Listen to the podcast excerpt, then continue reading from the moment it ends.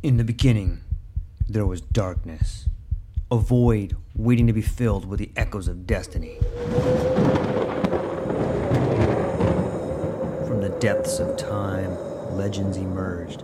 Heroes forged in the fires of adversity, their stories etched in the fabric of eternity. Through the sands of ancient deserts, across the vast expanse of galaxies, and amidst the tumultuous waves of the ocean, their journeys began. But amidst the chaos, there arose a whisper, a call to action, a beacon of hope.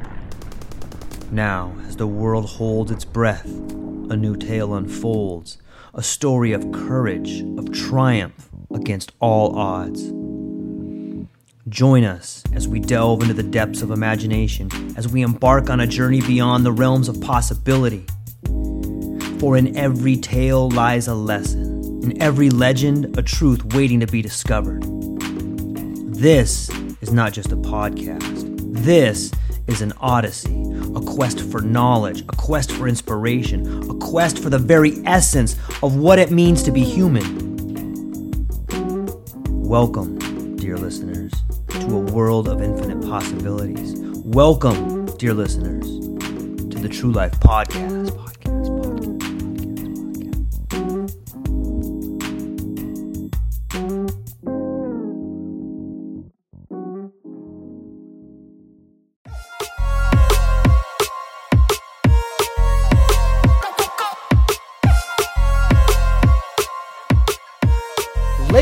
Gentlemen, welcome back to the True Life Podcast. We have got an unbelievable treat for you today. If you pay attention, you may even change the way in which you see the world today. We're here with Simon. Simon, I don't know a whole lot about your background, so would you be so kind as to please introduce yourself to the listening audience? Yeah, thank you, thank you. I will. Um, so my name is Simon. Uh, I have a background in molecular microbiology uh, and was in the tract of like biology bachelor's, master's, and then doing a PhD and very, uh, let's say, science focused. And that during that process, I became more and more interested in uh, more macro scale kind of things instead of the micro. So uh, I got very much into uh, philosophy and uh, sort of system science and these kind of things. And for the past couple of years, I've been reading a lot on these subjects. I'm also a uh, uh, nature coach. Uh, I'm interested in coaching, helping people specifically cope with, for instance, climate anxiety, these kind of things. Um, and also, I'm a big uh, follower and interest in uh, the psychedelic field.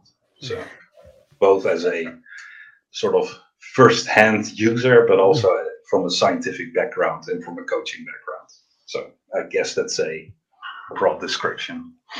That's a you know it just goes to show why we have so much in common i think that we have a lot of similar beliefs and you know we're both avid readers and psychedelics are such an incredible movement right now and i really love the way when one uses psychedelics you can fundamentally change the way you see the world whether it's through concepts or colors or ideas. I think it just brings to the forefront a new lens with which you can discern what's happening around you. And so simon and i are here today. We got another friend ranga that'll be jumping in shortly for those who know ranga and we wanted to talk a little bit about uh, there's a fascinating author named Iain McGilchrist. He wrote a book called The Master and His Emissary. He's also read, wrote a new book called The Matter with Things. And it talks about the way we perceive the world, sort of the left brain, right brain. And w- the left brain is sort of this analytic scalpel that is there for us to break things down and get knowledge from. But it also forces us to see the world in like a mechanistic way, almost like a you know like a machine and like we provide meaning and that's what it is and you know maybe it's sort of like the the jesus god is a potter like the the ceramic model of the universe and then we have this mm-hmm. right part of the brain where we we can see the concepts we can see the irony and we can see some things like that but i, I want to pass it off to simon here to maybe you can help set up a little bit more on that on that little platform that i built Nice, nice. Yeah, I, I think that you already more or less set the stage. Uh, what I really like is uh, McGilchrist uses this comparison often. He says um, the right hemisphere presence, so as a as in a verb. So the right hemisphere deals with whatever is present in the moment, and the left hemisphere re-presents, so represents, oh, but it's yeah. also re-presence. So what the left hemisphere does is deal with cut pieces of information from the present and makes an image of that and analyzes the image. And it's also analysis, it's breaking up into smaller parts. It includes the word lysis, so it's breaking up. And so the left hemisphere, by definition, deals with not what is present, but is represented. So it makes an, it has to make images of things, so concepts, language, um, literally like pictures. And this is also the place where we build uh, uh, well, large theories and different constructs and all these kind of things. And well, the right hemisphere does well virtually all the other things. Let's say so is uh, is in tune with the body, is in tune with the outside world, and a lot of the problems that I think what E. McGilchrist writes about in his book. I got it here. Nice. Um, he talks about the master and his emissary, talking about two hemispheres. And one is the master hemisphere, which is the right hemisphere, and the other is the emissary, the left hemisphere. And so in this this comparison he uses, uh, and he probably people should look him up. He's very good at explaining these things, but uh, I'll I'll attempt or make an attempt. Um, he uses the allegory of a um, uh, so let's say there's there's a there's a, a kingdom and the king rules the kingdom and he is he's a benevolent leader he oversees everything. But as his kingdom is growing and growing he cannot be everywhere at the same time. So then he appoints uh, a right hand an emissary and he sends him off to really do the work in the field or on the location uh, but the king knows what's best for the entire kingdom, but the emissary knows for that specific spot where he is at, he will know in detail what is going on. And he says that in a right relationship, the emissary knows that the, the king has, the master has this overview.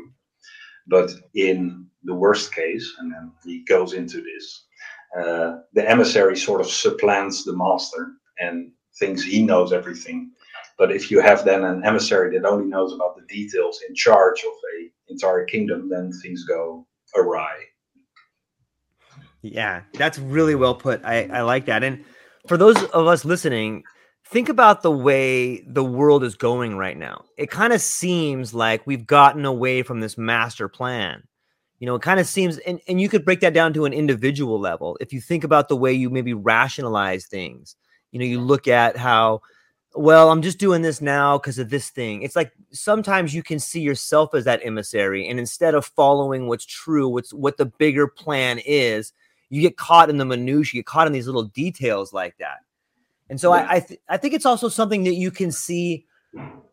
You know, not only is it something that we're taught in popular science and schools and a lot of the popular people on the internet, but it's it just seems like this mechan this idea of mechanistic thinking is almost become like a plague like the emissary has gotten so big that it is trying to put the king away in the tower for a long time and you know I, yeah. I think with these wars and you know the the short the very short like attention span and this idea of us being ones and zeros and how we're kind of moving into this world of non-emotional sort of mechanism. Like it just seems like cancer to me. What what do you think, Simon? Yeah, uh, that's that's for sure. Uh, it's also the last chapter of the Master and the Emissary. He more or less starts it with um, what would the left hemisphere world look like, and then he takes about fifty pages describing our world.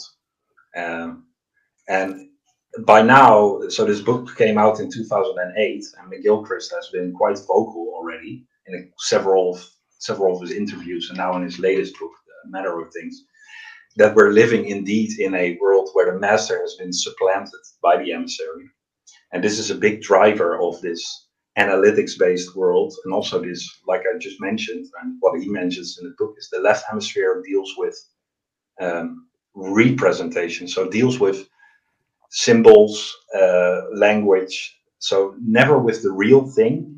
It deals with uh, representation and abstraction of the thing. So, it is also limited to thought, and thought cannot capture, never can capture the full truth, let's say, or the full reality. So we're living in a world in a bureaucratic dream world, let's say. And the more and more we go into these, uh, yeah, data-driven, science-driven, or data science-driven realities, I think the more and more we lose that sense of, uh, well, reality or the sense of, of aliveness because that's also the case. The left hemisphere deals with images, and images are, in this case, are always dead. It's never the the living thing. So the left hemisphere deals with dead things, and if we let that run our society, we're yeah. creating a dead society. Yeah, it's it's so it rings true in so many ways to me, you know, and when I look at I'm gonna I'm gonna bring this into like the psychedelic realm a little bit. You yeah. know, whenever I find myself on like a, a, a large dose of mushrooms or LSD or something like that, it's so amazing what happens if you just look up into the night sky or if you find yourself in your garden and you see like these trees breathing, you know, or mm. you know, I remember a while back I was sitting out in my garden and I just I remember staring at like this uh I have this vine and I was just so mesmerized by this flower that had bloomed on there. And you start thinking, like, wow, that flower opens up at just the right angle to catch this maximum sunlight at like 4 p.m. Like, you start thinking to yourself, like, that's that's not that's by design. And you start thinking, well, I wonder what do I do things that are perfectly in balance with that? And like it just it's unbelievable how you can begin to think in a way that is holistic instead of mechanistic. You know, there, there doesn't need to be a formula that's like, okay, a squared plus b squared is c squared, and then we, you know, we take all this stuff over here and then we apply meaning to it, and that's what it is. Like that's a good way to explain it, but mm-hmm. you're not. You're only explaining a, a fragment of it, and that gets us back to this representation of it. So me using that mathematical formula, or me using a formula like that, is me representing it in a way but when I'm on a high dose of mushrooms, I'm taking in that information in such a different way. And it's, it's yeah. I can understand it versus it being mm. represented. You know, yeah. I'm wondering, do you do you have like a do you find it similar on on psychedelics, or do you find yourself in situations like that? Oh yeah, for sure, for sure. Mm-hmm. No, um, I think also a um, I, I, I do a sort of microdosing practice, or right. let's call it mini dosing, um, and I find it incredibly helpful together with mindfulness, with meditation, and these kind of things to yeah. really see where, for me, the emissaries having control instead of the master, let's say. Mm-hmm. So I'm more mindful, or when I'm mindful, I think less. And when I think more, I'm less mindful. And that's already like a very simple way of tuning in, like, okay, where am I at the moment? and with with um, well with the psychedelic experience yes and these these uh, frames that we use to capture things yes. or to, to look at things these just drop and then you start really seeing things seeing uh, with a capital i would say yeah. And it just talks to you differently. Like reality unfolds differently and you're you're um yeah you're seeing with more than just your eyes i would say. And and because you're dropping those frames because you're it, that's that's also part of my journey is because my background is in like uh, sort of reductionistic materialistic right. science and very mechanistic doing microbiology genetics and all these things. So you're constantly it's difficult to find the wonder behind the what you're actually studying is just like you're studying uh, live bacteria, and I was studying horizontal gene transfer, which is um, like like mating between bacteria, so they give each other little genetic packages and all these kind of things. Like it's even with as simple as simple, it's not simple at all. even with as simple of a flower, can already induce so much wonder. Yeah. Let alone uh, on a molecular scale, whatever all this stuff is happening. And the analytical frame, so this emissary frame, really has a power of making it normal or making it uh, sort of now now we're doing serious science and, uh, and all the joy goes out of it. So yeah.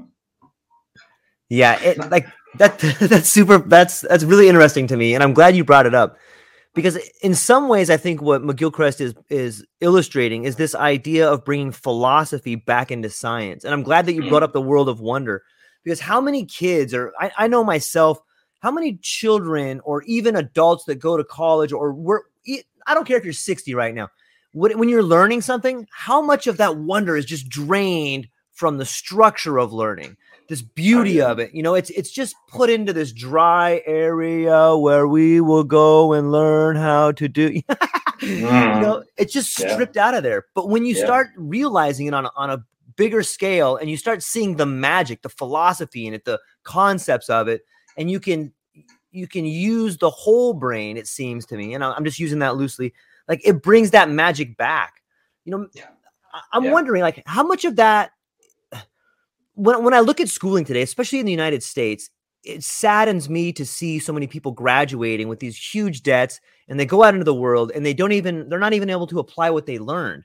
And maybe it's because of this analytical thinking. It's this I don't know if that's the right definition, but are, am I making sense there? Does that kind of make sense? Yeah, yeah, yeah, yeah, for sure. And you'll you'll really like the matter with things. I can't wait because McGilchrist goes into these kind of things. So he has a chapter called Institutional Science and Truth, and I was really enjoying reading that because I'm just finishing up on the PhD and I was really frustrated with a lot of like how academic life is structured and papers and stuff.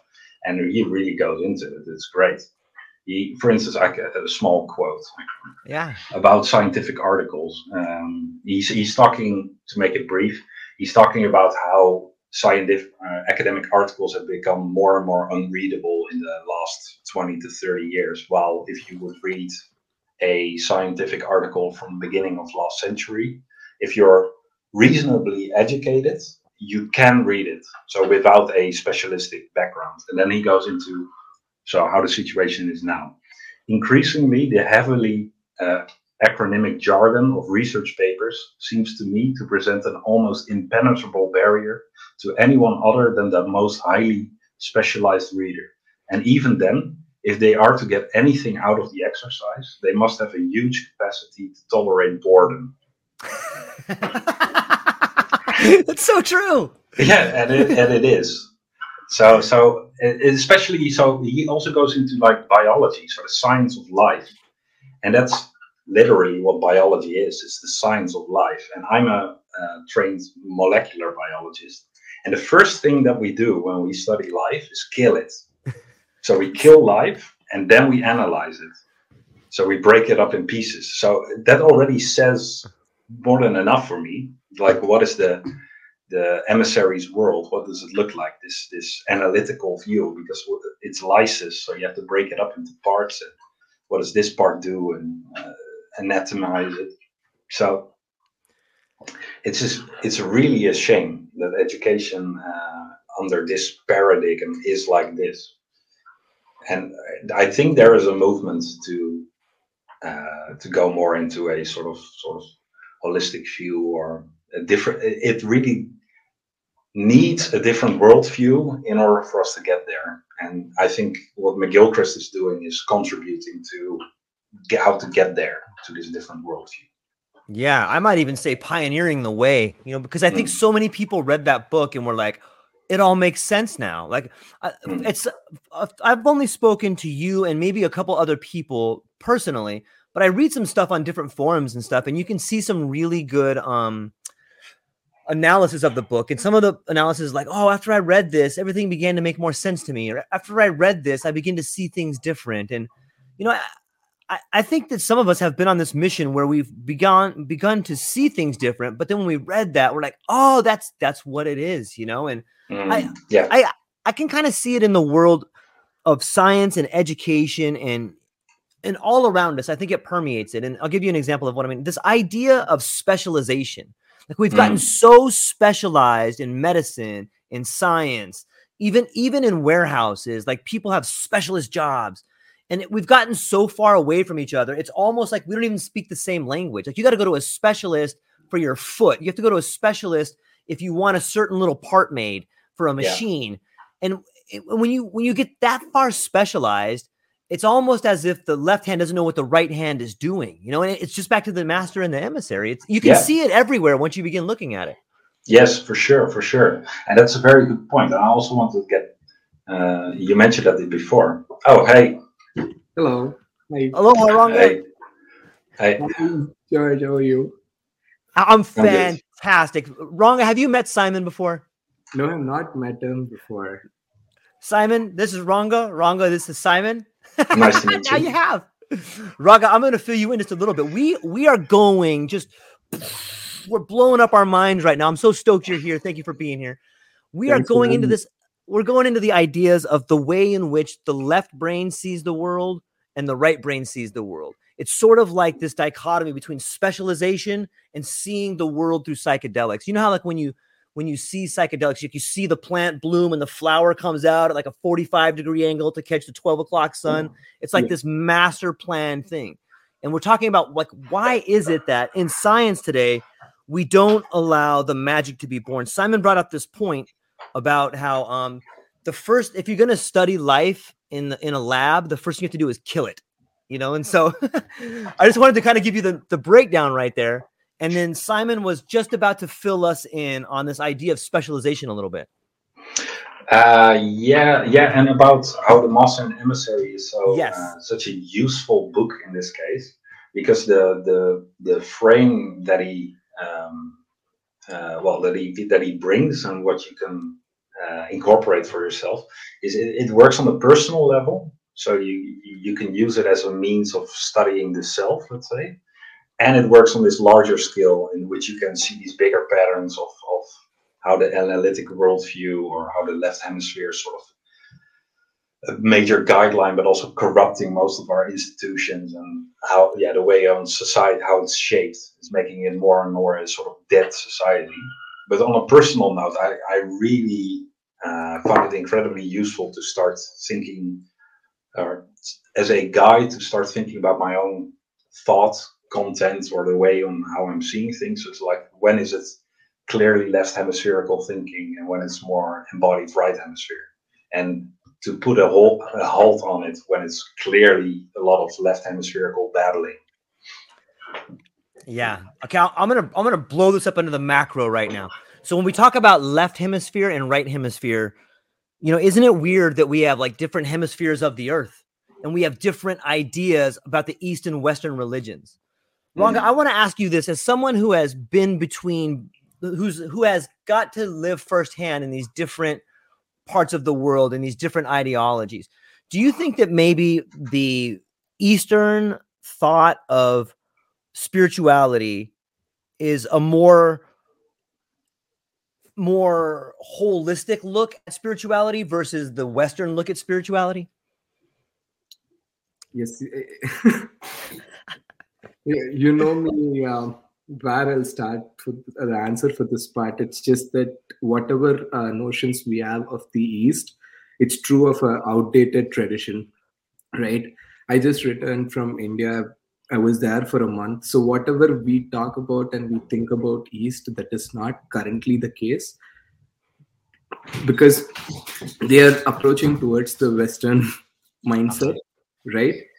Yeah. In a not a um, so relatively I see that approaching the opposite side other than spirituality because I feel like whatever we call the Western mindset doesn't have to be the Western people or a particular country. It's just having had, you know, um, good amount of resources and stuff and being able to go from a developing nation to a fully developed nation and what is left what do you do right uh, the question comes and most of the things people do is accumulate materialist materials. And this materialistic mindset is what i believe what people quote as west when i think about it. So right now uh, the eastern parts are approaching towards that right?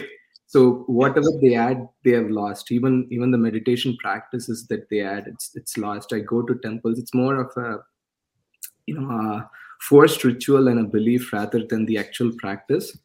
But yes, uh, if we go back to that particular time when these things originated, I'm sure the same things originated in this side also. The native people in the West would have had these, um, you know, traditions and rituals that add them uh, one with the divine, which has not passed down when it was, uh, you know, their lands were taken away from them, right? But on the eastern side, hmm, even though such occupations happened, it didn't, you know, completely get lost. They preserved these traditions. So that is the name for it. That's all. That's the difference i see. Um, but coming back to your question yes there is some uh, there is um can can can you repeat your question one more time with respect to what you want from the eastern thing? Yeah i, I think i was get, driving to the point of and i'll add on to what you said while i say the question again you know, it, it, seems to me that the Western idea of spirituality is much more mechanistic and materialistic. And at least in my mind, the Eastern ideas of spirituality seem to be something that celebrated the entire the entirety of it not just a mechanistic look at it so more of a humanistic more of a collective sort of a we're we you don't come into this world you come out of it. You know you're all it's a very complex idea of moving parts and you're part of this huge thing and you're all there together where in the world of the western mindset it seems like you're a rugged individual and you like the ceramic model of the vertebrates. You're a potter god made you and you must enforce your will and build the world around you.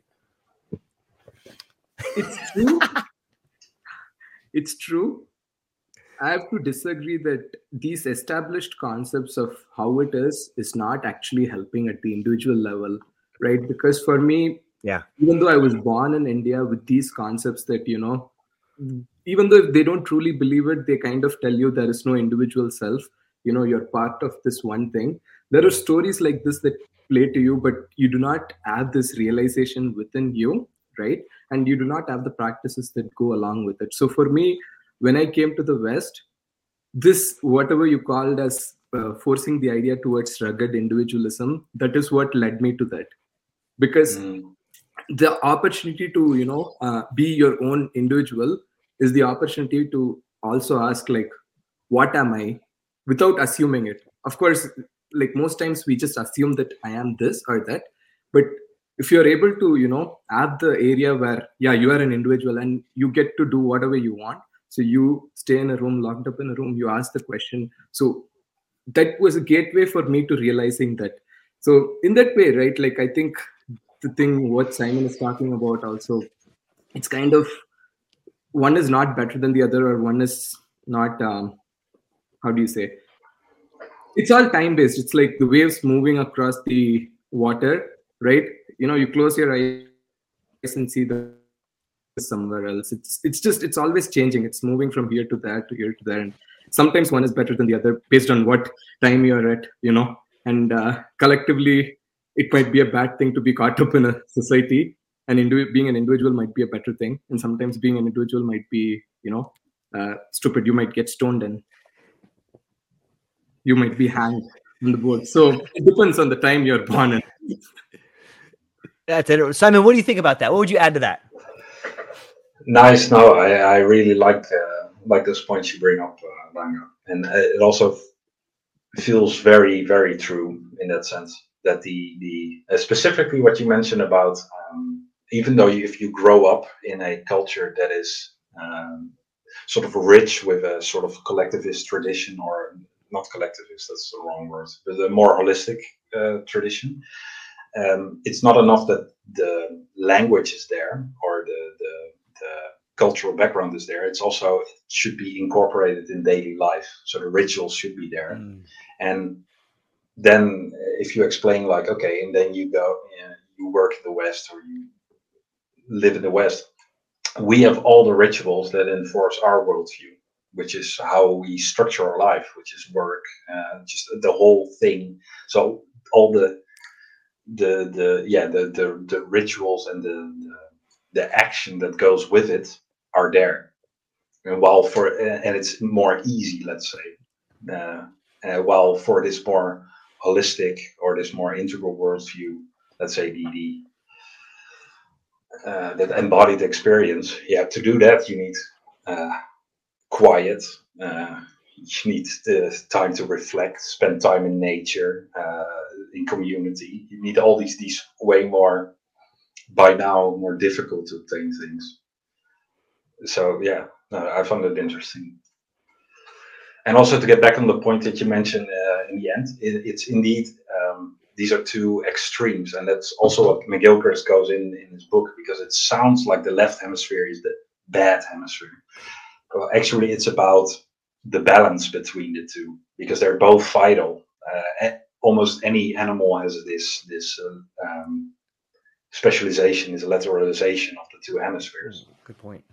And it has a super important function because this this narrow, uh, this scalpel, as you uh, you put it, uh, way of seeing things is also incredibly uh, necessary to have because then we can discern things. Uh, it's just that if that is the major way of seeing things, yeah, then it starts hampering with this the, being able to see the large picture. And if we then create a society where uh, we focus on being experts in things but not generalists, yeah, we start to lose the big picture, and who's then left to see the big picture anyway? So yeah, those those are just some things that. Uh, this is that's awesome. I, I'm glad you brought that up because I think that this is what education is lacking. It seems to me that in schools, like we've already spoken about, the the left and the right and eastern and western it seems like people when they go to learn something they learn one way or the other way. They learn to be mm-hmm. analytical or they learn to be conceptual. They but I, I like what you said simon. Like in schools we should be teaching exactly what you said. Hey we think in our mind we have this way to analyze things and then this other way to conceptualize or or we, we can use both parts of our brain. We can use the scalpel and we can use the the magnifying glass over here. And what we should do, we should be teaching kids, yes, we like ask a question like, what do you see here? And they could they could point out, well, I see a dead cat. Okay, why is the cat dead? And then you we could be teaching people how to use both hemispheres of their brain in in conjunction with each other instead of just analyzing it, instead of just hmm. being the artist you know, we should be teaching people how to use both sides and integrate it. And it kind of yeah. seems like that's where we're moving to. But I, I, don't see any schools teaching that particular idea of paying attention. I guess you could break it down to paying attention, right? Do you pay attention in this way or do you pay attention in this way? Ranga, could you think of some ways we could integrate this type of thinking into like a like an exercise? Before, uh, yeah, we can talk about that. When, when you mentioned school, it was funny. I just saw a meme, right, of how education is kind of outdated in this aspect. And, uh, you know, in schools, they ask you to write uh, detailed essays for five pages. Yeah. Right. And in the real world, uh, you convince me in seven seconds or you lose me. Right? You do not skills that, you know, you always think there is always time to write five pages. That's, that's not it. So, yeah we gotta we gotta find a balance between that. Coming coming back to practice i i do not know a practice that because for, for me anything that is given from outside is going to become an enforcement right? So it's like this i think um, the older people like the older generation the books that got transmitted right the knowledge in that most of it points towards the fact that you cannot clearly tell them to go straight so you got to guide them, you know, around the horizon. They can't look at straight at the target. So you point them a little off the center and just hope they'll reach there. You know, it's it's that's how I see it. Because the moment you tell them this is where they should go, there is an innate re- uh, rebelliousness in each one of us, right? And uh, I don't think we'll do it. so anything that talks about balance cannot come during the school days. I think having that extremities and letting them fight that out for themselves is um, is something it's naturally going to happen. But as uh, simon was saying you know the i agree that the western side also has its set of rituals that going to work and you know consumption style and so on. But um, you know what one thing could be different what simon said was like that space to be self-reflective right? I i think that's that's the thing we can start incorporate slowly everywhere. Have that space right? We, we're not uh, revisiting the term boredom enough right i i truly believe there is nothing boring in this world so mm. I think growing up, kids should start having that more, like having that Yeah. to revisit that and see it for themselves. That there is nothing boring about it. Once once they have it, I think that's the opposite of uh, paying attention, right? Boredom because you're distracted somewhere. So after after that, you're gonna pay attention to whatever it, that is, and then you know you can point to whatever, and you can see that they'll be pointing attention, and yeah, Mhm. It is. Simon, what, what do you think? Nice. I like that a lot. I'm also thinking about um, we. Yeah, that's the, that's part of quiet contemplation. I think that's one of the biggest lux- luxuries we uh, we can have in modern life. We all have like a an attention draining device. Most of us have. Uh, it's like a parasite, um, and getting to the space where you're actually bored is becoming rare because Yes. um, watching uh, YouTube or uh, whatever social media feed you have, that is a sort of patch on boredom. So you're actually bored, but you're getting filled. While sitting, just sitting in contemplation or sitting outside, or it doesn't matter, and allowing yourself to be Yeah. bored, that's the best inducer of actual creativity or of insight or of you might surprise yourself with interesting thoughts or you might notice a, uh type of bird you've never seen before or, oh look how beautiful the grass is or whatever so i, I really like that point Yeah, that is beautiful. And it brings me to this idea of um consumption versus contemplation. You know, you talk about when you're bored and you're you're watching YouTube, you're consuming versus contemplating.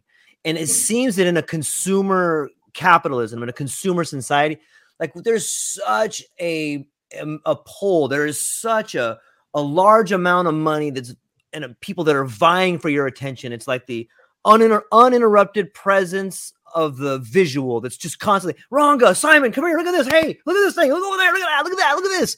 You know, and there's no time. There's no time to be like, ah, what the hell is that bird doing? What is it eating? You know, or like, is that a caterpillar on that leaf? Or eh, what kind of plant is this? You know, or what are these ants doing? You know, like there's no more of that because there's billboards and there's a half naked, super hot chick on your phone right now, and she might be saying your name. You don't know. Is that she say my name? I'm not sure. But, you know, it's just this incredible pull for your attention. And I think that this is leading us back into this short term ideology that Ranga was talking about, like this seven second clip of boom, boom, boom, boom. So I, I'm wondering, Ranga or Simon, what do you, what this idea of consumerism and consumption is this something that is kind of making us less contemplative? What do you think, Ranga? hundred percent. I think because my first um, time for questioning happened right after my uh, university in Canada. Right, one of the great things that happened was I didn't have money to waste on. So I graduated. Uh, hello, uh, did you get? Did I cut?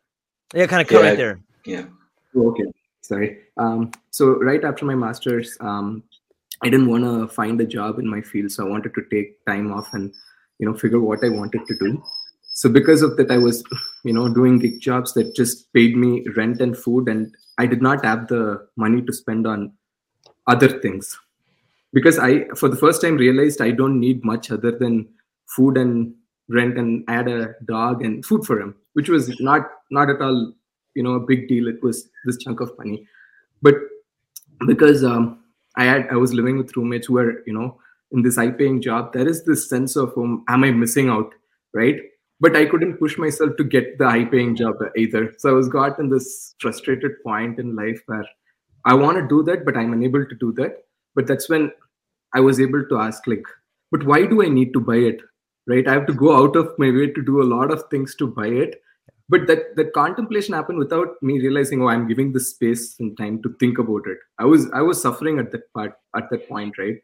I was depressed with how my life was going. But the actual question that was happening was wait if i don't need it should i why, why should i buy it right so yes it was exactly the opposite side of consumption i would say right once you stop consuming you actually wonder should i even be consuming it at the first uh, place right uh, there was another thing on the terms of this. Like, um, what I saw was uh, we are so busy that uh, with the idea that if we could do it, we are not asking the question if we should. Mm. Right. I just saw that quote last week, and it made a lot of sense. Yeah, we, we're doing a bunch of stuff, but yeah, we are we are capable of that. But is it necessary? We'll never know because once it's done, it's um, we'll see. yep, totally unnecessary. Yeah. What do you think? No, I think I get that. Yeah, and I like the point that um, the situation you more or less created for yourself that induced a lot of friction. This friction allowed you to actually start asking these questions. So without that friction, it would have been more difficult to uh, ask these questions. So well, that turned out well, I guess. As Ram yeah. says, suffering is grace.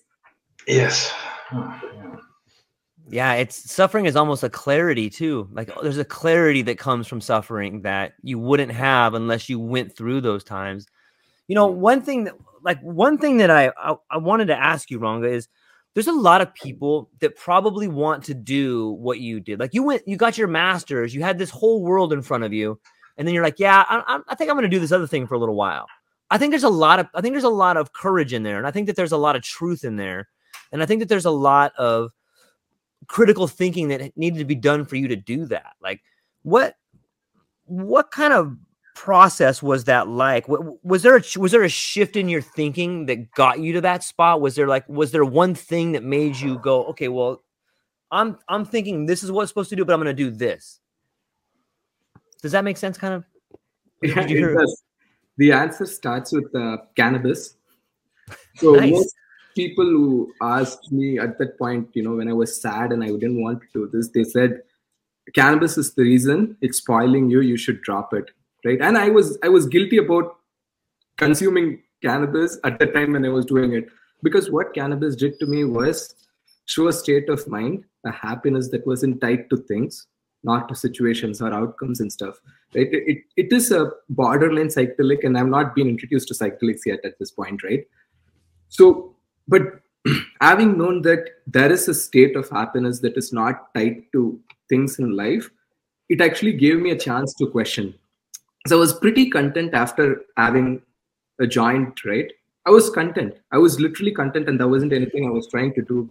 And that was the part. So why why should i do it? I i'm to live for my happiness right? So what cannabis showed me was my happiness lied within me. B- but because before that it was all about that oh these set of things that should happen on the outside for me to be happy right? And i realized including my therapist at that point and other people at that point who were asking me to wean off cannabis were just they they, they had the same thing and they were afraid. They stopped uh, it stopped them from living their conceptual life right? And now they have to uh, take steps and cannabis is a uh, the barrier in their path right? But what if i don't want to go that side? What if i just turn a little bit to where you know these drugs are showing me right? And it wasn't a bad and most times i've realized people who are very hard on drugs they're, they're mostly either not they've not tried it or it has taken them to a space where they're uncomfortable. And the moment we are uncomfortable we we tend to you know see it as a bad thing and you know come back to the spa- space of comfort. But this is where again same as suffering you know a lot of uncomfortableness inside the head is a good thing it's helping you it's so true yes Yeah.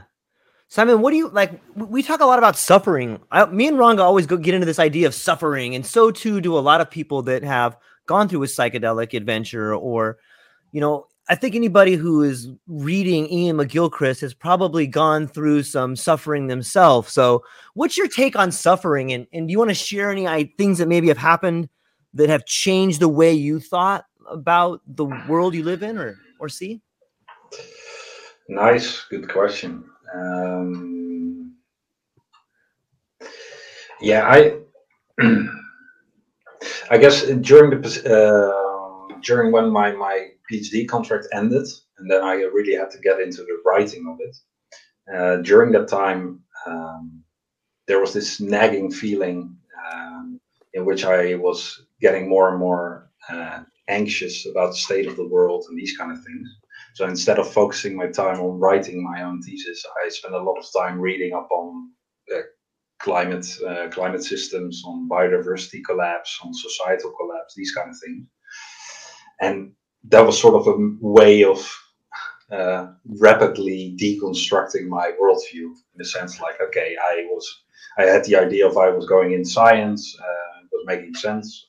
I'm going to do something useful, biology, blah blah. And then I got this picture of like, oh no, the world is, is doing something completely different, and it's also looking worse and worse. It's way worse than I thought. And I'm by nature a pessimist, so it, it was worse and, and worse. so that kind of got me in, into this spiral in which I had to really let go of my worldview and sort of grieve grieve for my own worldview, but also on the same side, um, really allow sort of ecological grieving to occur. I really feel deeply for that. Um, and around that time, I just started reading a lot of different things because when your worldview collapses, then you're also open to a lot of new ways of seeing things. Um, well, one of these authors is Iain McGilchrist that helps, matched with also practices. So uh, doing psychedelics, uh, med- daily meditations, going for long nature hikes, and I was lucky in that point of time in my life. It was also during lockdowns and all these kind of things, but I was lucky that I had a lot of free time for myself um, and so I could actually spend all this time doing these more holistic things and really, yeah, coming to a new way of being. And that also completely changes your priorities. So from that point, I also went to do like a coaching education. I got more serious into uh, sort of psychedelics as therapeutics, but also as means of um, supporting people in who are in similar types of processes, as in uh, really feeling from the inside like no the world is different than i see it uh, but not still knowing how to be in that world so being in the process of transition. So yeah for sure. And suffering really helps because that gets you to that place and from that place you can start building. So yes. That's so awesome. It it reminds me I, I i it's so fascinating to me that a lot of the people i talk to have gone through something similar, which is this this collapse of their worldview. And there's a couple things that that I have learned that come out of this, and one of them is it's necessary. In fact, it's mandatory. Like it must happen in order for you to be reborn as the person you are today. And as painful as it can be, probably the more painful the collapse, the more you can learn. If and when you're ready, you will. And so, I, if I could give one note on this first part to anybody that finds themselves going through a tragedy right now, I would say, congratulations. I'm so stoked for you. I'm so stoked this tragedy is happening to you. And I'm not trying to be callous, I'm trying to be caring because it's the best thing that's ever happened to you. And it's going to be glorious. The second part is what an incredible worldview grows out of that collapse is not only this new world anew, but your ability to see people that are in that collapse and to help them you know like you said you've gone you've begun to go and help these other people through different sorts of whether it's a psychedelic practice or a nature coach or getting out and helping it's like it's almost like once this collapse happens to you now all of a sudden you're adorned with the badge of helpfulness where you can mm. or you have these new glasses that you can see through this lens of that happened to me and it, it just it just expands on this idea of us growing together the same way mycelium grows in the ground and looks for other people to connect to. So too do we do that. And like just as above, so below, it seems to me. And it, it just gets back to this idea of this destruction of specialization that I think is is his own sort of worldview collapse.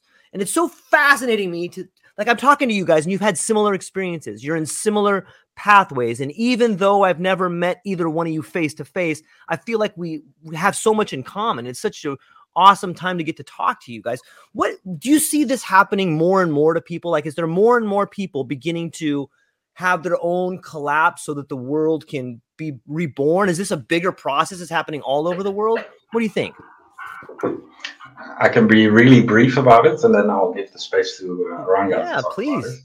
But um, there are more and more reports about increases in uh, general anxiety disorders, depression, burnout, these kind of things. And I think these are all incredibly healthy responses of the body responding to a toxic system. Yeah.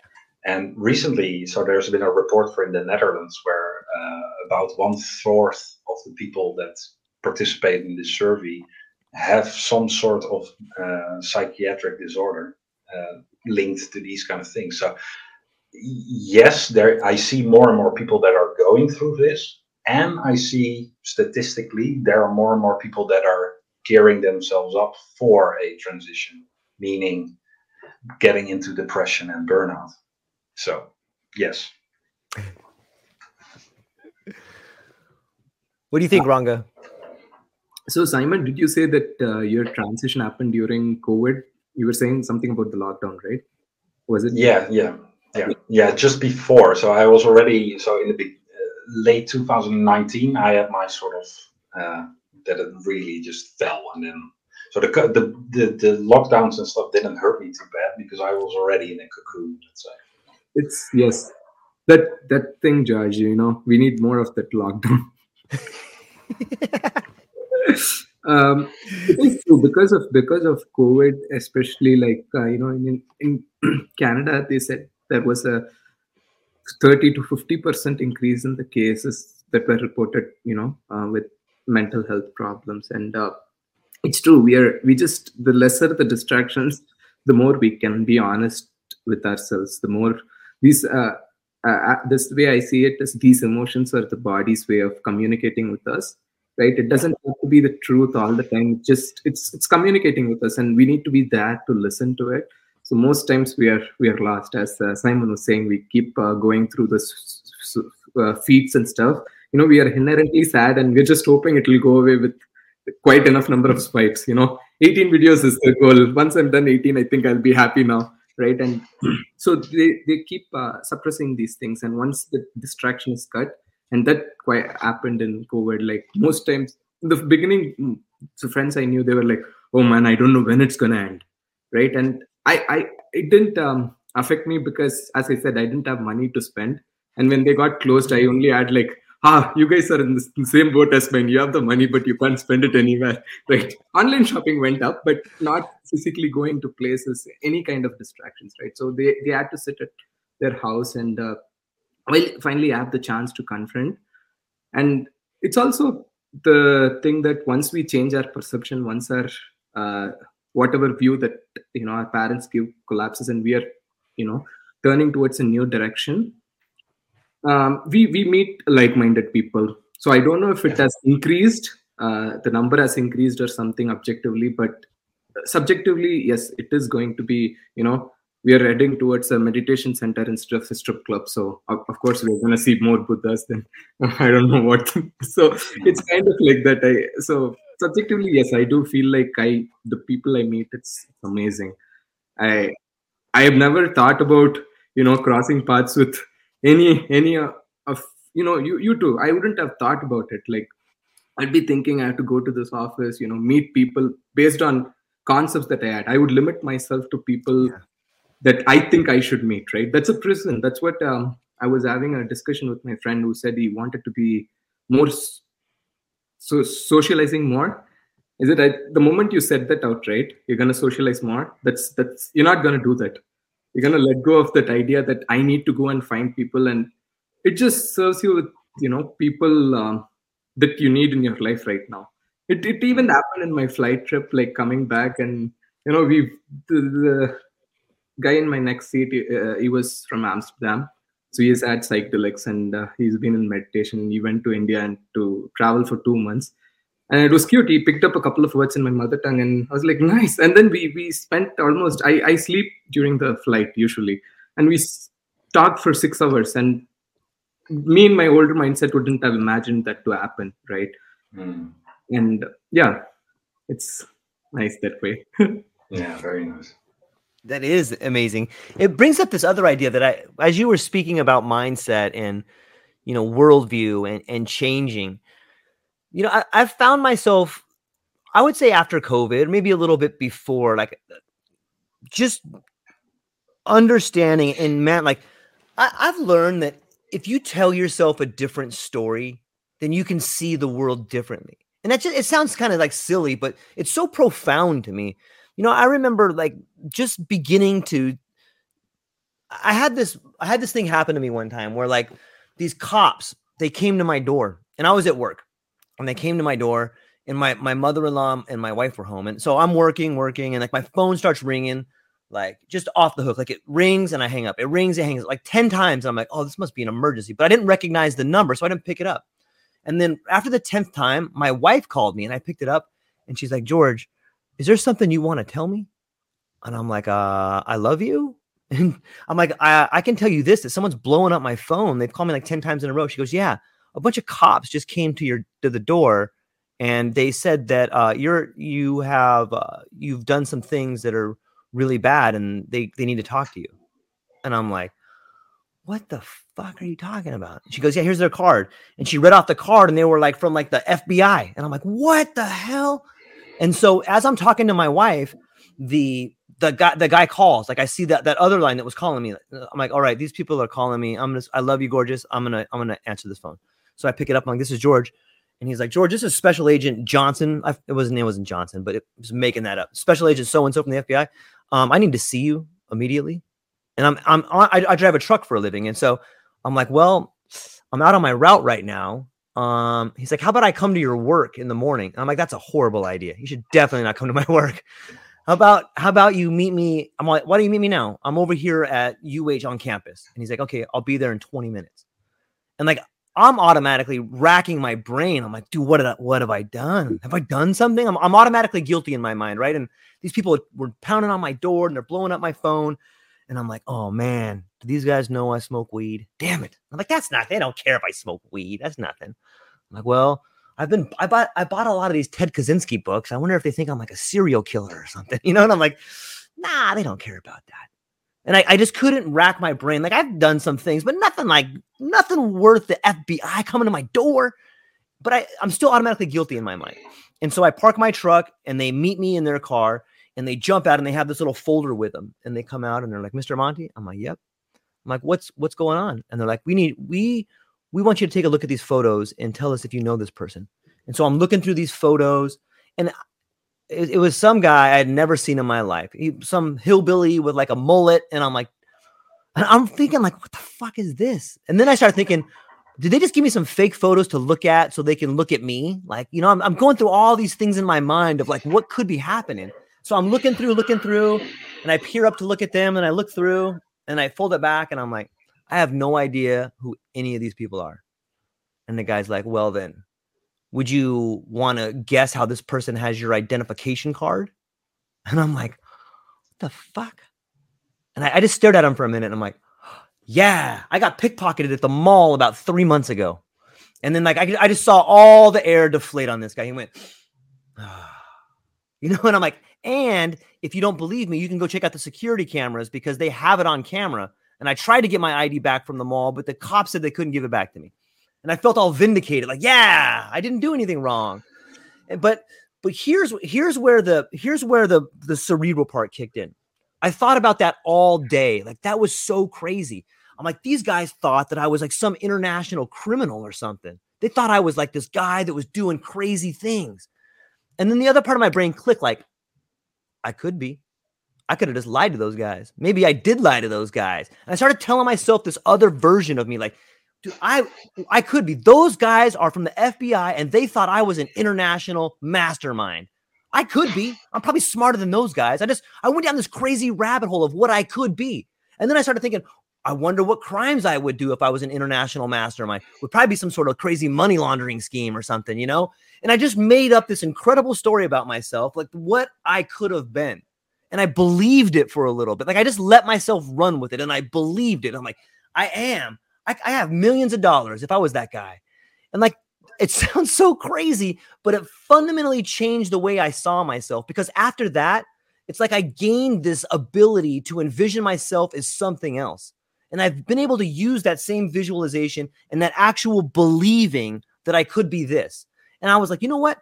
I could be a podcast. I could be this. I'm so much more than a truck driver. but in a way, it was a collapse of my worldview. It was a collapse of this identity that I had, and out of that became the the birthing of an imagination where I could see myself in any way, shape, or form. So I think that there's something to be said about visualizing and it's just an, it's an amazing way. I forgot how I freaking got on this point, but I think it was a version of mechanistic thinking versus the ability to imagine, the ability to see yourself after you've collapsed your worldview, that you can be anything. You can go out and help stuff right there. So I'm not sure exactly how I got on that tangent, you but it was really stories, fun to tell that story. You said stories are uh, based on how we change stories, the stories we tell ourselves. It could it could be different. Yes. Yes. Yeah, and I can also imagine the, the sort of paranoia that sets in the moment that they call you. And that's yes. what you mentioned is that you already picture yourself as guilty. Yes. I think a lot of people, um, if you ever been on an, uh, an airport, I really hate airports because I with with uh, what's called border security. Uh, what is the name? Yeah, well, whatever. The guys that check all your luggage and stuff. Yes. You you immediately feel like, okay, I'm carrying something that is not allowed. So you start sweating and shit. And yeah. Like you're doing actually something wrong. And that's indeed a way of the brain just telling you things. And you're convincing yourself that it's the case. Is okay now is this is this this there seems to be this fear that we live under. That is this the society that we live in that that relates back to the mechanistic thinking. Maybe this is what forces us to think so analytically. Is this idea that we're always guilty? Hey, you got the wrong size water bottle. Hey, you're not wearing the right thing over here. Like it seems like there's always this layer of security, even though it's invisible. It changes the way we think. It might have something to do with it because um, I I before I read Master and the Emissary, I was reading um, a bit of like French uh, French philosophy, like Baudrillard and uh, like things about hyperreality. And hyperreality fits perfect on the Master and his Emissary. And I'm, I'm, if someone is listening, uh, I'm looking forward to see a Baudrillard scholar read Iain McGilchrist and see if, if someone can synthesize the two, because um, what he talks about is, is if we start living in a world that's more and more shaped by the map that we have in our heads. So this is also what McGilchrist is talking about. So the left hemisphere creates maps, and the territory is seen by the right hemisphere. Territory being physical reality. We create a map. Um, what the left hemisphere does, if the territory doesn't fit with the map, it changes the territory yeah. instead of changing the map. Yeah. And so we're living uh, the, one part of the Anthropocene, which isn't a nice term, but the world shaped by man is we are living in a world that is uh, um, is a representation or, or, is physically the map that we have in our left hemisphere placed on reality. So a city is a virtual space, but an airport is as virtual as you can be because it's uh, there, here's a set of rules that you have to carry around and all these different types of artificial things that you're not allowed to carry. So yes it, it is a part of that part of our brain. So all these different non-natural things that we have to construct uh, concepts for languages and how they interrelate.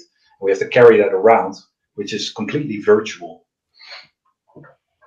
So yeah that's fascinating. Ranga, what do you want to say about that? I see you smiling over there. What are you thinking?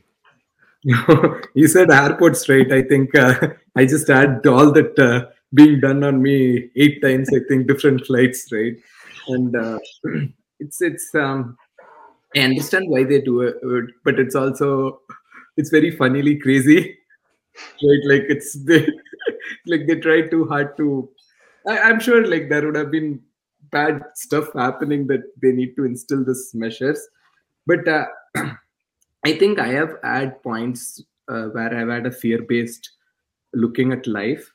And once i started changing that internally to a place of i don't know maybe in that aspect a place of apathy like not not caring towards what these fear is telling me. Because 99% of the time that um, you know what my fear has responded to me was based on some conceptual game that was put in by someone else. It wasn't based on like, oh, there is fire.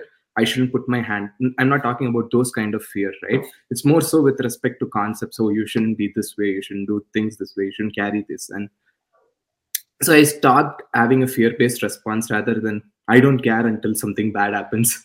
like you want to do, you want to do anything, it's fine, right? And I, I see that you know we we kind of imagine mm, things to be worse than how they are. And once I stopped imagining things on this front, I felt like, man, what a mental illness I got. I keep thinking about things that, you know, never happened, right? Like there's so much that is happening and I keep imagining. And I think it was draining for me at the beginning. And then now it's more like I couldn't go back to that old self of like picturing how could it be. Like whatever it could be, I'm, you know, let it be. Yeah, that's it. It takes a lot of mental energy, and I, I know I'm guilty of it all the time. Like, it, and maybe this is the analytical part of the brain where, you know, you just start dissecting and dissecting and dissecting. Like, what if this happened? And what if that happened? And if this happened, then that would happen. And it's it's easy to go down that chain of events. And you know, it, it's almost like when you take a chicken and put its beak on the chalk line, it's stuck there. So too do you get in a mode of thinking where you can get stuck if you if you find yourself in that sort of rabbit hole, I got to turn my computer back on. Excuse me for a second. There we go. Yeah, so it's it's fascinating to think about the way you think. I love what you said about the map and the territory. It's especially as someone who is out on the road all day. There's a lot of people that will come to me and say, "Look, you can go right here on this map." And I'm like, "I can't." And they're like, "The map says you can do this. Look right here on the map, George. Go right on this road." And I'm like, that road was closed two years ago. Oh, you know, and it just gives you the idea of we don't update our maps, and the map is not the territory. You know, there's tons of stories about uh, you know, people that my dad told me a story how he went on this motorcycle ride and they had this old map and they got to this place where you know uh the, a tree had fallen down over this thing and half the people got stuck because they couldn't they're like well i guess we have to turn around because they had this old map and they couldn't figure out how to go around it you know but and maybe that's an idea of maybe your map when your map is destroyed that's an opportunity for you to explore the territory. Maybe more people need to have bad maps. Yes. You have to become aware that your map is faulty. And in this sense the word map you can use as worldview uh, i have a very nice quote from gilchrist from his new book uh, and it's um, at the end of part one and I think this this summarizes more or less the the importance of what you just uh, explained. It's very short. He says, in the modern Western world, we are constantly crashing and puzzled as to why, constantly faced with paradoxical outcomes to our actions. What particle physicist and quantum theorist David Bohm called sustained incoherence. We often find that we strive for something and achieve its precise opposite. Why is that? I suggest it is because our current dominant model of reality is mistaken. As a result, we badly need to rethink. And that more or less summarizes perfectly what the book is about, but also what I innately sensed. And that's why at a certain point you need to, uh, let's say you're lost, uh, you're, um, he also uses this analogy, which I really like. Let's say you're uh, um, you're a ship captain uh, and you have to navigate uh, a coral reef or a difficult uh, mangrove forest. And you have two ways, two potential ways of seeing things. One being a map, and the other being uh, your your eyes sitting on the spot where you're at. But that will not tell you where your final destination is. He says if you only have access to one of those, which one would you use? Very easy conclusion. It's like, yeah, we'll use actual eyes so we can navigate without crashing. But if you continue using the map, the situation where we're in, also a global society, we're gonna we're gonna be crashing. We're already crashing into a lot of different boundaries because we are not using our eyes. We're using our faulty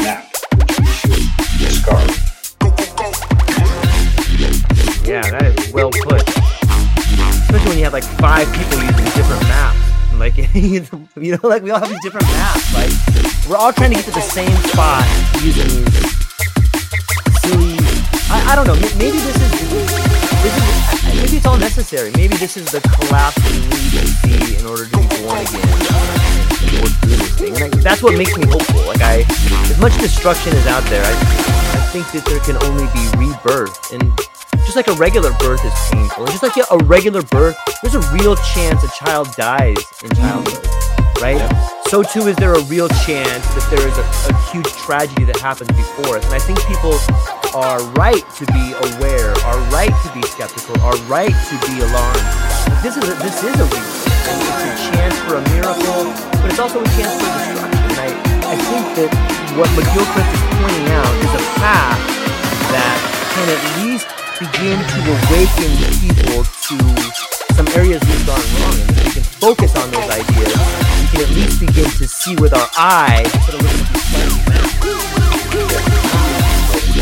And the big problem is, is five five different maps. Well, I would say would be.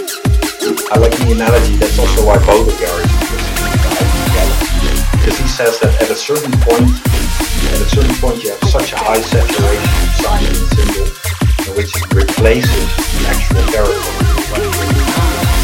As we're going through sort of the 21st century, as physically replacing physical real uh, images So we're turning any wild space, we're turning into a managed space. Well, I live in the Netherlands. The entirety of the Netherlands is mapped and uh, managed, also nature, let's say.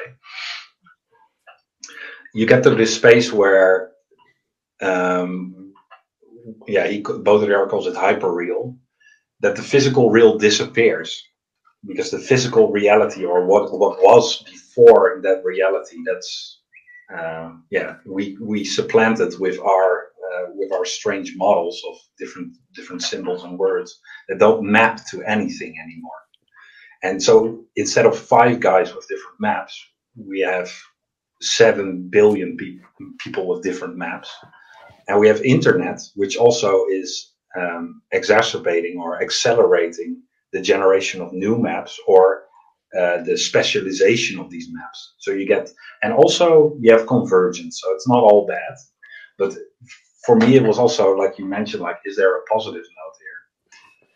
I think McGilchrist also uses this. If you if you push long enough to one direction, you end up become end up becoming the complete opposite of the thing that you're attempting to do. And I kind of hope that, or if I have some hope on this sort of the hyperreal state and the postmodern condition, is that if we go further and further into this accelerated madness of all these different maps, then faster and faster people will figure out like okay this this is not working at all. They'll crash and then get to the position where they start opening their eyes and then let's use the the the meme like touch grass. Uh, then you start start making sense together again. And then we can actually start seeing the reality without one of these artificial maps. So. yeah that's really well put. I i I like the that idea of pushing through to the other side and and getting past this idea of uh you know one side automatically if you go far enough uh, if you go far enough out on the right you end up on the left right? You, it's almost like a magnet how that how it goes around in like a i forgot what they call that but yeah it's fascinating to think about that as as the world in which we live. I wonder like how much is virtual would you consider virtual reality to be a map as in as in like uh, oculus that kind of stuff yeah or? yeah. Or even yeah, yeah. absolutely. Yeah yeah for sure for sure. I think it's probably like a, another deepening of um, this sort of left hemispherical way of creating uh, More creating maps. The prison is even deeper to escape out of. Mm. yeah. Yeah it's like uh, plato's cave and then so yeah. you, you oh i stand in the sunlight but it's it's you got you got the oculus rift on it's the artificial sunlight. So shit, it's not our cave. That's what Mark Zuckerberg should have called Meta Plato's Cave. Like Plato's Cave 2.0. isn't it isn't it interesting that they tried to bring out this world of virtual reality and it just failed like it, that's exactly what you just spoke about when you talked about how we're moving faster faster into everybody having these maps and then everybody crashing like here's people that invested billions of dollars into this augmented reality it just failed like that's a sign of like hey this doesn't work you know maybe we should be mm. moving away from this Why do you say it failed? i'm sorry Why why do you say it failed? Well, I I think that they had put.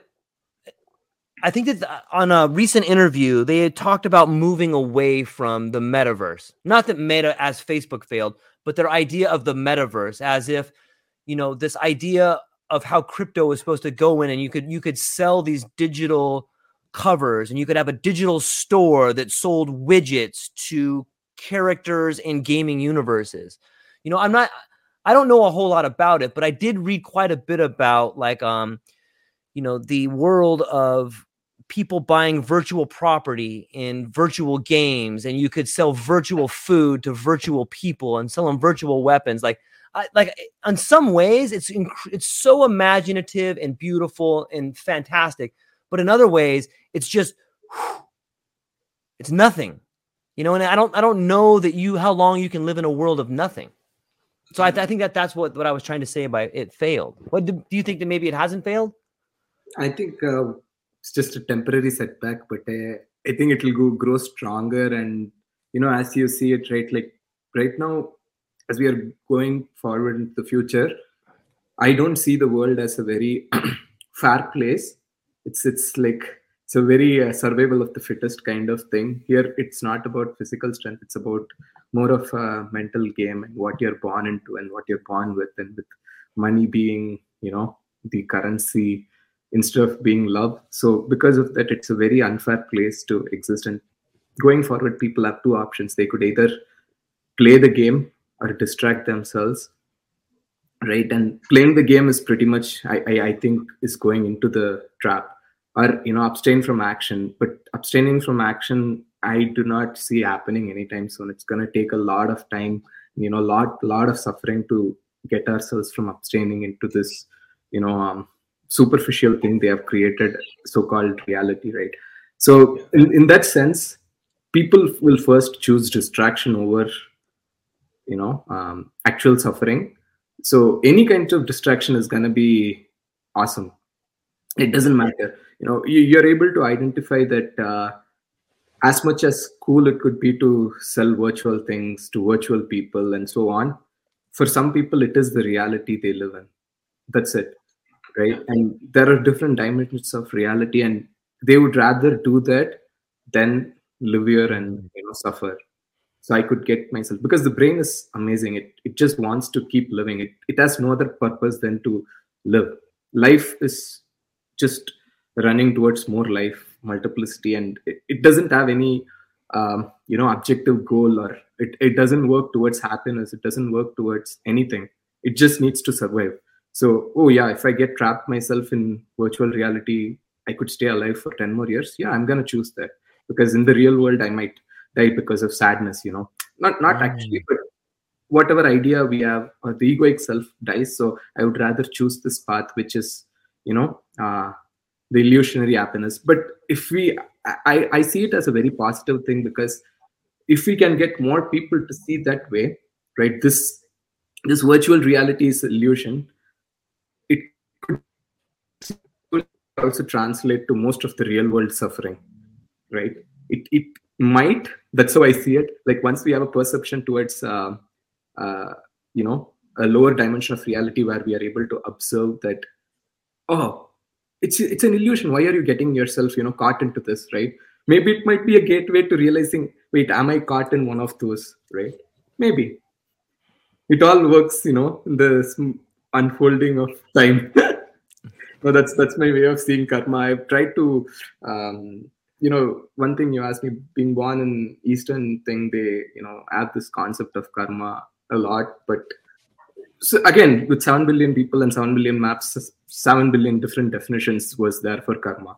And most of it is like oh karma is like you do good good comes to you. You do bad bad comes to you. And you know it's it's the most fundamental mistake in understanding karma but i cannot explain what karma is but the natural unfolding of you know when you're able to open your eyes right? Like you can never ask someone to open their eyes. They're if they're not ready for it they're not ready for it. They, they finish that set of sequences where they're like oh wait i can't repeat this loop one more time right? And that that path. So in that sense i think we are it can happen. People we we had people to one year back sell nfts right? It's a it's just a greater fool theory and it's it's just that, that i can find one more fool and get money out of him. That's that's the only idea. It has no inherent value. I i never saw a point in digital art. Like digital music i see um i see i see the thing but digital art it never made sense to me. Like if you could copy something right why, why would you own it? Like how uh, what is the term of owning it? There is no it's it's it's crap. I do not simply see owning something. There is a i don't know how that works but these non-fungible tokens have this identity that makes it original. Original by who? Who is saying that? If i call it fake does it become fake? This thing is based, is based on a story that i just believe there is one more fool who believes it too deeply right? For him nft is going to be the religion. Once he does that i can sell it after him. Mm. so we are we are living in a world where that is happening. So vr is I, I i have a quest 2 at home. I don't use it much but I find it very immersive. I find it also helpful in so many things. Like I, I see it playing a role uh, in mental health for sure, right? Like there are uh, so many. There was one study. Uh, it wasn't much data set, but it said that you know VR could take people into the borderline psychedelic mindset. And I definitely think if you know enough people come together and work towards such a product, it's completely deliverable, right? It was really immersive. When i was there like you know i, I used it to play table tennis and really didn't have to go anywhere else. And you know 20 minutes into the game i'm sweating and i have the mic connected to that guy. It doesn't matter where he is. And i saw the beautiful thing behind it. I didn't see it as a very uh, evil thing right? Um, but i could also see go, going into what you said like you know staying there buying virtual stuff and selling it virtually and the question comes what's the point right? Eventually if it comes to our life to ask what's the point it'll be nice. Yeah. It's fascinating when you say that. Like I, I could see sometimes when i think about virtual reality from that point of view it just brings about the absurdity of my life. Like it's really you know what i mean? Like i can sit here and talk about this guy's selling a fictional product to a fictional thing but then I look at my life and I'm like, okay, I'm just driving this truck and delivering these products to people that don't really need them. You know what I mean? It's, it's, it's kind of the way of seeing the world. It's kind of the way, no matter if you see your world in the virtual life or you see the virtual life in your world, like it's a great way to see the absurdity of life. it's funny. The absurdity of modern life. Yeah. Yes. Yeah. Yes. It's maps on maps on maps. And yeah so so the, the the that's indeed also what I got from uh, Ranga, what you were talking about and what you just said is you can you can picture it as a good thing. Even if even if you picture the technology in a moralistic view as in it's evil or there are ways of looking at this uh, then more of it will clearly make it more and more prominent in everyday life, which will offer the chance for more and more people to really crash with it, and then have like a like an opening, uh, a, a, mo- a potential moment of opening happen, where they can build up this other worldview, where they can connect with themselves in a different way, or start seeing sort of the revolutionary potential or whatever. So, yeah. Oh, it, it makes me want to like. in some ways, this may be dark, but I kind of want to make like when I look at it from that level, you can almost see the positive aspect of like just wanting to force people into a crash. I know it's the wrong way to do it, but like hmm. you could see how people are like, yeah, I'm helping out by crashing this thing. You know? yeah, yeah I read I, I read a bit, and I think this is like the corner of accelerationism, all this type of philosophy I was reading somewhat into it, and I kind of understand, but I I kind of gave up on sort of top down political eh, any means of doing things. So yeah, it's fun to think about. Yeah. It's fun to argument. Uh, find argumentation about, but I'm not in a position to accelerate anything, so I might as well not pay any attention to these kind of things. So, yeah, gentlemen, I, I I have to tell you, this is really really fun for me, and I really enjoy these conversations. And it's unfortunate that I have to go live the absurdity of becoming a truck driver at Christmas time right now.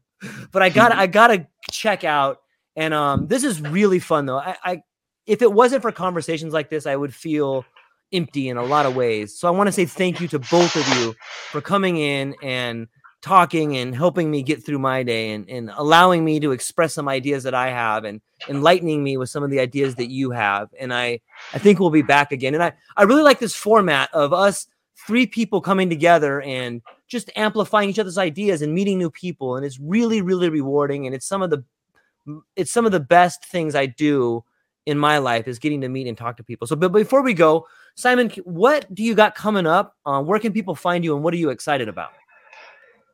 Ooh, uh, well, what I've got coming up for my personal life uh, is uh, I'm I'm trying to finish the finish my dissertation, and that's once that's done, then I'm I'm moving forward to other things. Um, I'm excited about. Um, ooh, what am I excited about? Yeah, a lot of things actually. Uh, I'm excited about uh, exploring more my my coaching uh, coaching business, uh, also incorporating more with the psychedelic uh, microdosing and these kind of things.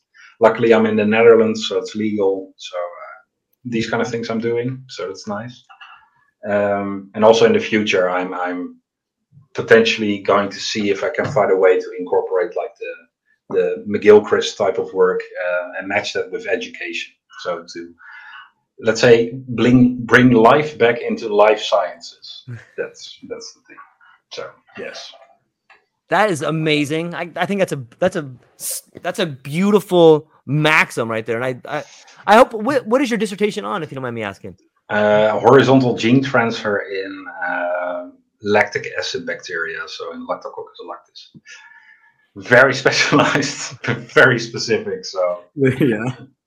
Yeah. Are you are you gonna bring some life back into that particular field? Is that like No, no. I think uh I think my time in the lab is over. Fascinating. Ranga, what what where can people find you? What do you got coming up and what are you excited about, my friend? I like George, even though I give simply no answer to that question. I like you're sportive enough to ask that whatever we were talking about, life is absurdly pointless, and I'm gonna go back to becoming couch potato. But uh, I'm there on LinkedIn these fun thoughts. Yeah, Nice. What what um Simon you, Ranga has a podcast and it would not surprise me the least if you end up on his podcast in the next few weeks here. So um for me Yeah. what I got coming up I I have a uh let me see Sunday I am meeting with a few people and we are going to talk about spiritual reality versus virtual reality. And I want to thank both of you because I'm going to be able to incorporate a lot of what we talked about into that particular talk on this coming Sunday. Um Sounds fun. yeah, it's, it's I'm really looking forward to it, and it's going to be a good time. And um, I got other I got some other great podcasts coming up. I'm interviewing a gentleman that has wri- written a rebuttal to Sam Harris's book about uh, free the argument against free will. He- Ah, interesting. yeah, so it's going to be a really interesting topic. Um, yeah, that's what I, you can find me here on the True Life podcast. And that's what we got for today, ladies and gentlemen. I, I hope you enjoyed Simon and Ranga and myself. We really enjoyed the conversation. Reach out to everybody. And gentlemen, stay on the line for a minute. I'm going to hang up here, but I wanted to talk to you briefly afterwards. So, ladies and gentlemen, All right. thank you for joining the True Life podcast. Aloha. Aloha, everyone. Thanks for taking a moment to hang out with me in the True Life podcast. I truly appreciate it. If you're taking some time to listen to this, whether it's your first podcast with me or you've been with me the whole way, I truly want to say thank you from the bottom of my heart. Additionally, I would like to try to inspire everyone. The world is a crazy place, and if you listen to your heart and you take some chances, I really think the world will unfold in front of you in ways you can't imagine. I've been doing the podcast for about five years. Last year, I decided to take the plunge. Well, circumstances dictated that I took the plunge, and I did. I've begun working on the podcast full time for almost a year now, and it's been so rewarding to me that I just want to try and inspire other people. If you have a dream, if you have a vision, follow the voice in your heart, listen to the song on the wind, and embrace the challenge. I think you're strong enough, you're smart enough, and you're good enough to make your dreams come true, but you have to believe in them. And I truly believe wholeheartedly that if you take a chance, a real chance on what is possible, then your dreams will unfold in front of you. Uncertainty can be a monster, it can be something that we run away from. But much like fear, if you stand in front of it, it's not that big of a problem. I know everyone listening to this has a dream and a vision, and I hope you all conquer it. And I want you to know it's possible. Take baby steps and move towards it, and you will get closer to it. Your relationships will be better, your life will be better, and you know what? You deserve it. You're an amazing person. If you get a moment, go down to the show notes. If you can, support the show. Thank you so much for being here. Now let's get to it.